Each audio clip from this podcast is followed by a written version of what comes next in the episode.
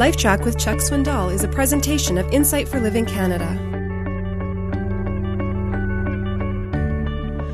Years ago, true story, at a Bible college, there was a very popular Bible class taught to freshmen every year. And it included truth regarding the future. Teacher was true to the text, and he, he found himself with great delight in that section of First Thessalonians 4 where the Lord Himself will descend from heaven with a shout, with the voice of the archangel, with the trumpet of God, and the dead in Christ shall rise first.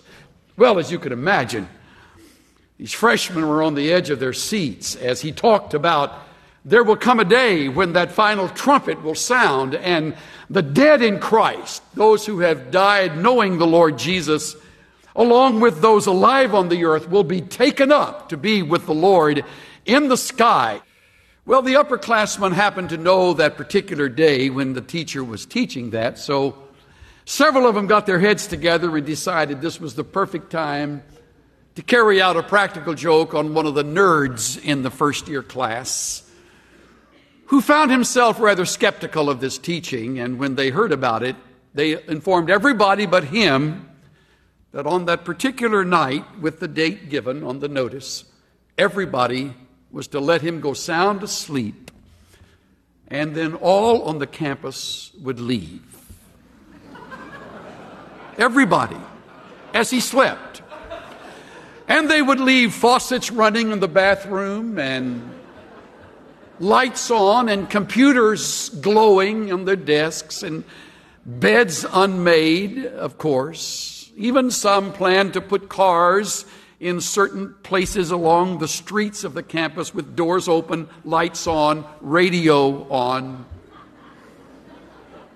And then someone who had the voice of Michael the archangel would stand in front of the public address system that fed the entire campus and would give a shout.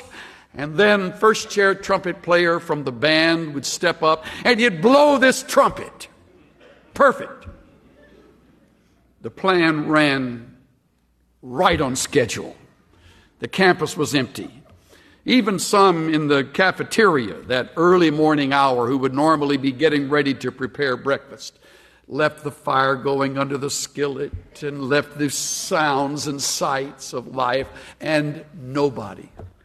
As the trumpet blew, boom, this fellow sits up in bed. Not a soul is around steps into the bathroom. Faucet is running. In fact, a shower over in the corner is running and the door is open and no one is there. He looks outside and he sees down from the second floor several cars in the parking lot. Nobody there. Not a sign of life on campus. it was wonderful. I understand when the story was finally told and he got the word back he, that he didn't sleep very well for the next three weeks, thinking that might be the night. We have our fun with folks at times, and uh, it is sort of a cute story, unless, of course, you're going to be left behind.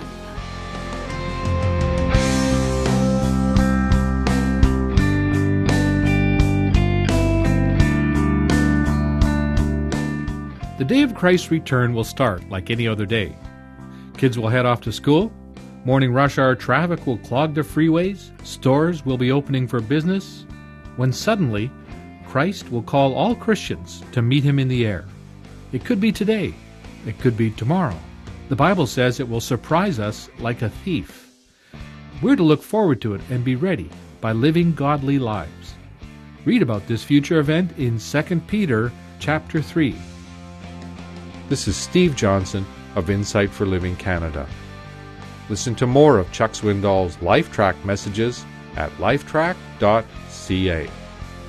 LifeTrac, where life and truth meet.